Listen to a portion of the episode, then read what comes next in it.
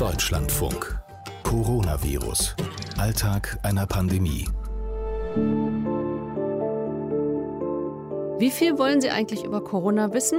Und wie gut kommen Sie damit zurecht, wenn Sie mal was nicht verstehen?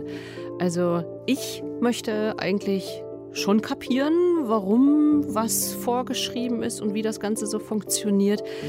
Ich habe aber ehrlich gesagt meine Mühe, wenn dann neue Erkenntnisse in eine ganz andere Richtung gehen oder in eine etwas andere Richtung gehen. Ich finde das spannend, aber ich finde es auch verwirrend und auch, ich finde es auch sehr anstrengend, da äh, tatsächlich auf dem Laufenden zu bleiben. Wir haben uns in der Redaktion gefragt, wie viel wissenschaftliche Diskussion, wie viel Meinungsverschiedenheiten in der Forschung vertragen wir in Sachen Corona eigentlich? Wie komplex darf das Ganze eigentlich sein? Und wenn ich mal was nicht verstehe, fühle ich mich dann zunehmend verloren.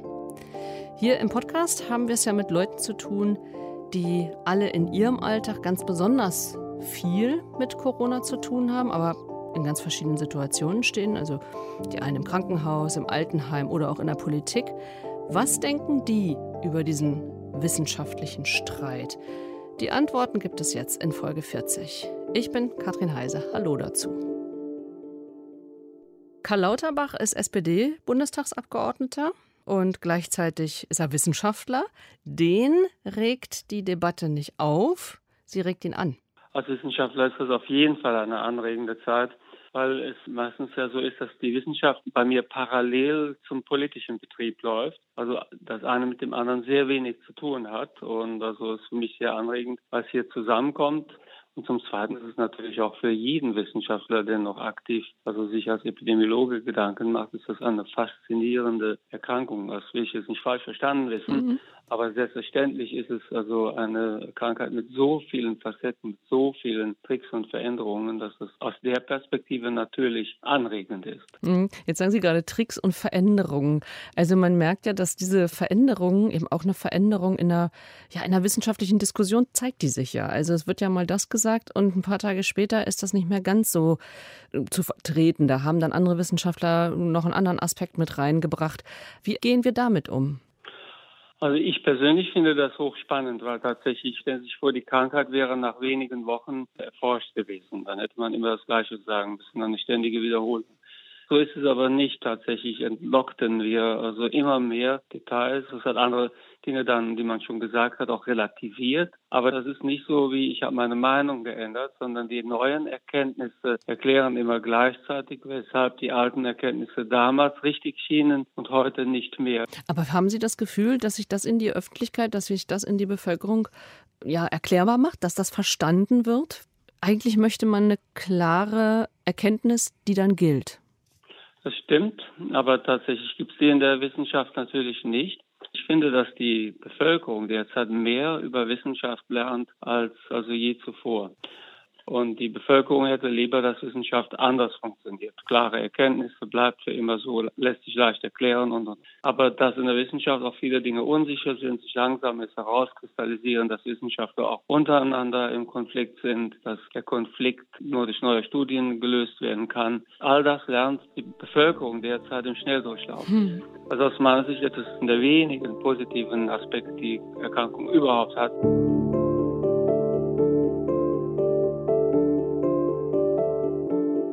Jetzt müssen Sie diese wissenschaftlichen Erkenntnisse aber in Ihren Alltag umsetzen, in der Pandemie jeden Tag. Das ist ja auch durchaus kompliziert. Das stimmt, aber Gott sei Dank waren die Maßnahmen, die notwendig wurden, für den Einzelnen ja leicht zu verstehen. Abstand halten, Maske tragen, sich die Hände waschen. Und das waren jetzt keine super komplexen Umstellungen, zum Beispiel Umstellungen in der Ernährung oder mhm. also in den Lebensgewohnheiten sind ja nicht nötig geworden. Naja, aber wen Und darf daher, ich treffen, wen darf ich nicht mehr treffen? Wie viele Leute darf ich im wo, im geschlossenen Raum, wenn die aus Frankreich kommen, geht das und so weiter. Das wird ja, wird ja immer komplizierter. Ja, das stimmt, vor allen Dingen, weil es jetzt überall anders geregelt ist. Und keiner mehr genau weiß, was für das einzelne Bundesland gilt. Das wissen übrigens auch die allermeisten Politiker nicht. Von daher ist die Lage jetzt unübersichtlich geworden und verwirrend. einer der Gründe, weshalb ich dafür plädiere, dass wir mit wenigen, guten, wirksamen Regeln über die Runden gehen, die dann aber auch überall gelten.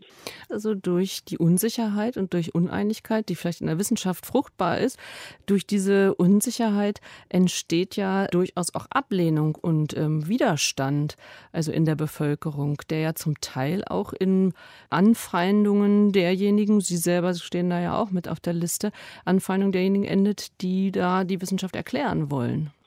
Ich glaube nicht, dass wir angefeindet werden wegen der Widersprüche in der Wissenschaft, sondern wir werden angefeindet, weil das, was wir empfehlen, vielen nicht gefällt.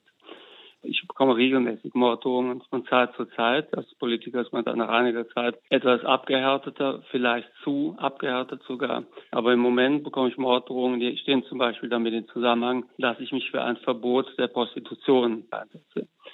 Aber das Prostitutionsgewerbe, die melden sich und die drohen. Und die drohen zum Teil sehr herb. Und äh, das machen wir aber nicht, weil wir darüber streiten, ob Prostitution zugelassen sein sollte, zu Corona-Zeiten, ja oder nein. Trotzdem ist der Wissenschaftler, der das vorträgt, und auch der Politiker, der das vorträgt, der ist im Zielfeuer der Kritik und der Angriffe. Was soll jetzt geschehen?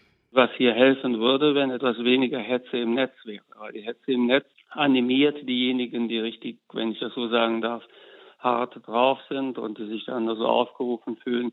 Die Hetzer würden selbst keine Morddrohungen aussprechen. Die Hetzer würden in der Regel auch gar nicht daran denken, jemanden also tatsächlich zu bedrohen.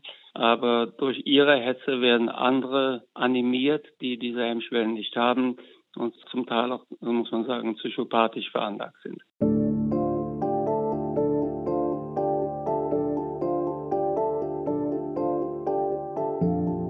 Diese ganze Debatte um die wissenschaftlichen Forschungen, die verschiedenen Erkenntnisse und den Streit darum, wie sieht das eigentlich einer, der als Mediziner das Ganze dann umsetzen muss, am Krankenbett oder im O P-Saal? Johannes Pott ist ja Intensivmediziner im Sankt Bernwards Krankenhaus in Hildesheim und von ihm wollte ich das wissen. Ich habe ihn wieder nach dem Nachtdienst erwischt. Wieder mal Zustand nach Dienst, ähm, vor einer Stunde nach Hause gekommen, gerade einen Kaffee gemacht und ja... Jetzt bereit für neue Taten. Jetzt bereit für neue Taten. Jetzt können Sie sich hinsetzen auf dem Balkon und ein paar wissenschaftliche Studien lesen. Das wäre zum Beispiel ein exzellenter Plan. Oder ich setze mich gleich auf mein Rennrad und versuche erstmal den Kopf ein bisschen frei zu kriegen. So schaut es eher aus. Aber ja, das andere wird auch passieren, wahrscheinlich noch im Laufe des Tages. Was lesen Sie denn tatsächlich? Wie wählen Sie aus, was Sie sich noch so am Feierabend zu Gemüte führen? Na, also erstmal muss ich mich ja als äh, Christian Drosten-Fan outen. Also ich äh, höre immer seinen Podcast und das inspiriert mich natürlich auch dann das ein oder andere, was er dann da vorstellt, nochmal nachzulesen und auch mal die Daten ein bisschen kritisch zu hinterfragen. Wobei mir natürlich, dann muss ich auch zugeben, äh, trotz Medizinstudium und täglicher Arbeit damit dann auch die äh, statistische Kenntnis manchmal fehlt, um alles bis ins letzte Detail zu durchdringen. Aber ansonsten sind natürlich immer gute Anlaufstellen, die wirklich international hochrangigen ähm, Journals. Da gibt es ja eine ganze Menge. Da kennt man wahrscheinlich als medizinischer Laie keins davon, aber da ähm, halte ich mich dann immer so ein bisschen auf dem Laufenden. Da kriege ich immer den Newsletter und dann schaue ich mal, was mhm. mich davon interessiert und was für Covid aktuell ist. Und dann schaue ich mir die Studien an, lese erstmal den Abstract. Und ähm, wenn mich das dann weiter interessiert, dann lese ich da weiter. Die ähm, Studienqualität hat in meinen Augen auch in den letzten Wochen doch deutlich zugenommen. Gerade am Anfang war viel schnell, schnell dabei, sage ich mal. Und da gab es auch bestimmt das ein oder andere Wettrennen, wer der Erste ist, der jetzt wieder tolle neue Sachen dazu publiziert. Aber man merkt, dass da jetzt viele auch hochrangige Wissenschaftler publizieren und dass die Qualität deutlich zunimmt und mhm. dass auch das eine oder andere dabei ist, was wirklich spannend ist und einen noch weiterbringt in der täglichen Arbeit. Wie viele Stunden sind denn das immer so, die Sie damit verbringen? Ja, ach, das ist ganz schwer zu schätzen. Ich mache das oft auch so zwischen Tür und Angel, wenn ich mal im O P bin und bei der Narkose ist gerade mal ein bisschen nicht so spannend ist, sage ich mal, dass ich mal meine E-Mails checke und dann mal was lese. Aber kumuliert kommt man bestimmt auf, naja, zwei, zweieinhalb Stunden am Tag, wo man sich weiterbildet und neue Sachen liest. Das Bild jetzt von O P und den äh, E-Mails, das äh, finde ich jetzt doch ein bisschen irritierend, aber man lernt ja tatsächlich nicht aus in diesen Zeiten, also auch wie bestimmte Berufsfelder funktionieren, also gerade eben auch äh, die Wissenschaftler. Irritiert es Sie beispielsweise eben als äh, studierten Mediziner nicht, hm. wenn sich... Ja, wenn die Wissenschaftler sich widersprechen, weil mich zum Beispiel, denke ich mal, jetzt hat doch der eine gerade das begründet. Ähm, kann denn das nee, mich, tatsächlich falsch mh. sein? Ganz im Gegenteil, ich fände es befremdlich, wenn es anders wäre. Wissenschaft lebt ja auch vom äh, Diskurs und ähm, von eben angeregter Diskussion über Themen. Und wenn man mal auf Kongressen ist, dann ist das eigentlich der Standard, dass irgendwelche Lehrstuhlinhaber von renommierten internationalen oder deutschen Universitäten sich auch so ein bisschen bekriegen, in Anführungszeichen, und es durchaus auch mal gegensätzliche Meinungen zu bestimmten Sachverhalten gibt. Was Neues ist jetzt, dass das eben wirklich öffentlich diskutiert wird. Das liegt einfach daran, dass es an Covid mhm. so ein großes öffentliches Interesse gibt. Und da tritt das, glaube ich, das erste Mal zutage, dass es eben durchaus oft eine kontroverse Diskussion gibt. Und auch Leitlinien und Behandlungsrichtlinien, die es ja für viele Krankheiten gibt, sind ja oft dann ein Kompromiss, wo sich viele Meinungsführer zu diesem Thema zusammengesetzt haben und man hat den gemeinsamen Nenner gesucht und den hat man dann irgendwann gefunden und das hat man dann in eine Leitlinie gegossen. Von daher ist das für mich völlig normal. Ich finde nur die Schärfe der Diskussion eigentlich dem Thema unwürdig. Finden Sie also die, die Diskussion, wie sie dann jetzt in der großen Bevölkerung ankommt ähm, und geführt wird, also da sind Sie unzufrieden mit, das höre ich jetzt raus. Ja, da bin ich unzufrieden mit. Ähm, also wir wissen ja, das hat ein Kollege letztens zu mir gesagt, wir wissen ja, dass die Deutschen alle ganz national Nationaltrainer sind. Also wir haben achtzig Millionen Nationaltrainer im Fußball und jetzt haben wir auch noch achtzig Millionen Experten in Sachen Corona. Das wird dann irgendwann unglaubwürdig. Mhm. Also und das, da hat er ja recht mit. Ähm, ich würde mir nicht anmaßen, über jedes Detail da äh, eine fundierte Aussage treffen zu können, genauso wenig wie ich mir anmaßen würde, jede Studie bis ins Detail beurteilen zu können und sagen zu können, ja, das ist aber methodisch völlig falsch, das kann gar nicht sein. Und wenn dann irgendwelche medizinischen Laien hingehen und sagen, ja, das kann ja gar nicht sein, oder Redakteure von Boulevardmedien, dann mhm. äh, ja, muss ich zumindest das Ganze mit hochgezogener Augenbraue ja, betrachten. Jetzt sind wir ähm, eben nur scheinbar achtzig Millionen Virologen, aber wir sind achtzig Millionen Menschen, die im Alltag irgendwie mit Corona umgehen müssen. Und ähm, wir müssen ja das, was wir da so aufschnappen, irgendwie dann umsetzen. Das ist ja schon kompliziert genug, oder? Ja, absolut. Also äh, mich fordert das jeden Tag, dass ich mich an die, ähm, die Bestimmungen halte und vor allen Dingen auch selbst da auf dem Laufenden bleibe, was sich geändert hat. Na, und manchmal würde ich die Bestimmungen auch gerne verstehen und verstehe sie irgendwie nicht oder verstehe die Begründung nicht oder habe das Gefühl, die Begründung widerspricht dem, was gestern gesagt wurde. Und das, ähm, also mancher hätte gerne eine klare Ansage einfach. Ja, ich habe aber das Gefühl, mancher hätte gerne eine klare Ansage in die Richtung, die ihm gefällt. Und wenn ihm die Richtung nicht gefällt, dann sagt er, ja, aber es gibt doch noch dreißig verschiedene Aussagen, die jetzt sagen, die genau das Gegenteil sagen und meine Meinung stärken. Ähm, also ich habe nicht den Eindruck, dass viele gerne eine klare Ansage hätten, sondern lieber so, wie es gerade passt.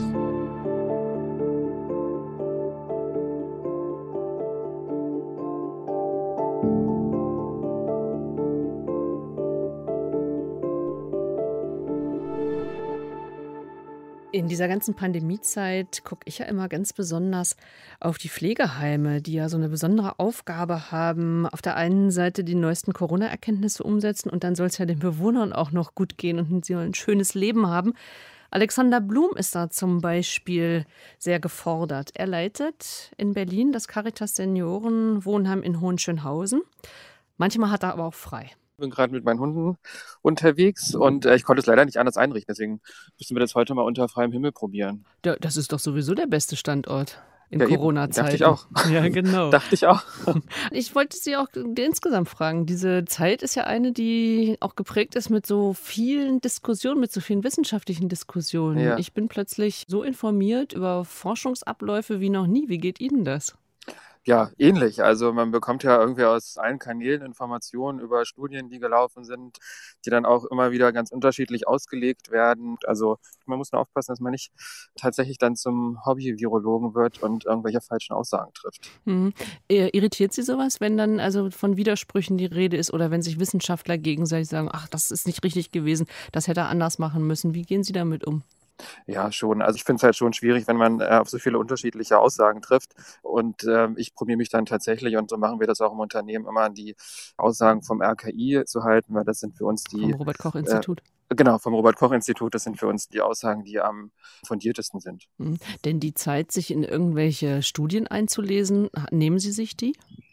Die Zeit äh, habe ich im Moment gerade gar nicht. Natürlich gucke ich schon auch rein, aber ich glaube, um diese ganzen Studien zu verstehen, bin ich tatsächlich auch äh, zu sehr Laie, um das dann im Detail zu verstehen. Da halte ich mich doch dann lieber an die Nachrichten und an die gut verständlichen Informationen vom Robert-Koch-Institut. Mhm. Dafür sind Sie eben dann der Experte für Gerontologie oder für Demenzerkrankungen oder so. Man kann ja auch nicht Experte auf allen Gebieten sein. Genau so ist es. Und deswegen finde ich es sehr gut, wenn wir dann eben diese ganzen Informationen auch sehr gut runtergebrochen bekommen, dass wir die in unseren Einrichtungen gut umsetzen können und vor allem auch den Bewohnern und den Angehörigen da auch die wichtigsten Informationen zur Verfügung stellen. Weil auf diesen Informationen beruhen ja auch unsere Hygienekonzepte, unsere Schutzkonzepte und unsere Besuchskonzepte. Ja, Sie müssen es auf vielerlei Weise runterbrechen, ne? Sie bekommen die Information, da müssen Sie sich überlegen, wie erkläre ich es weiter?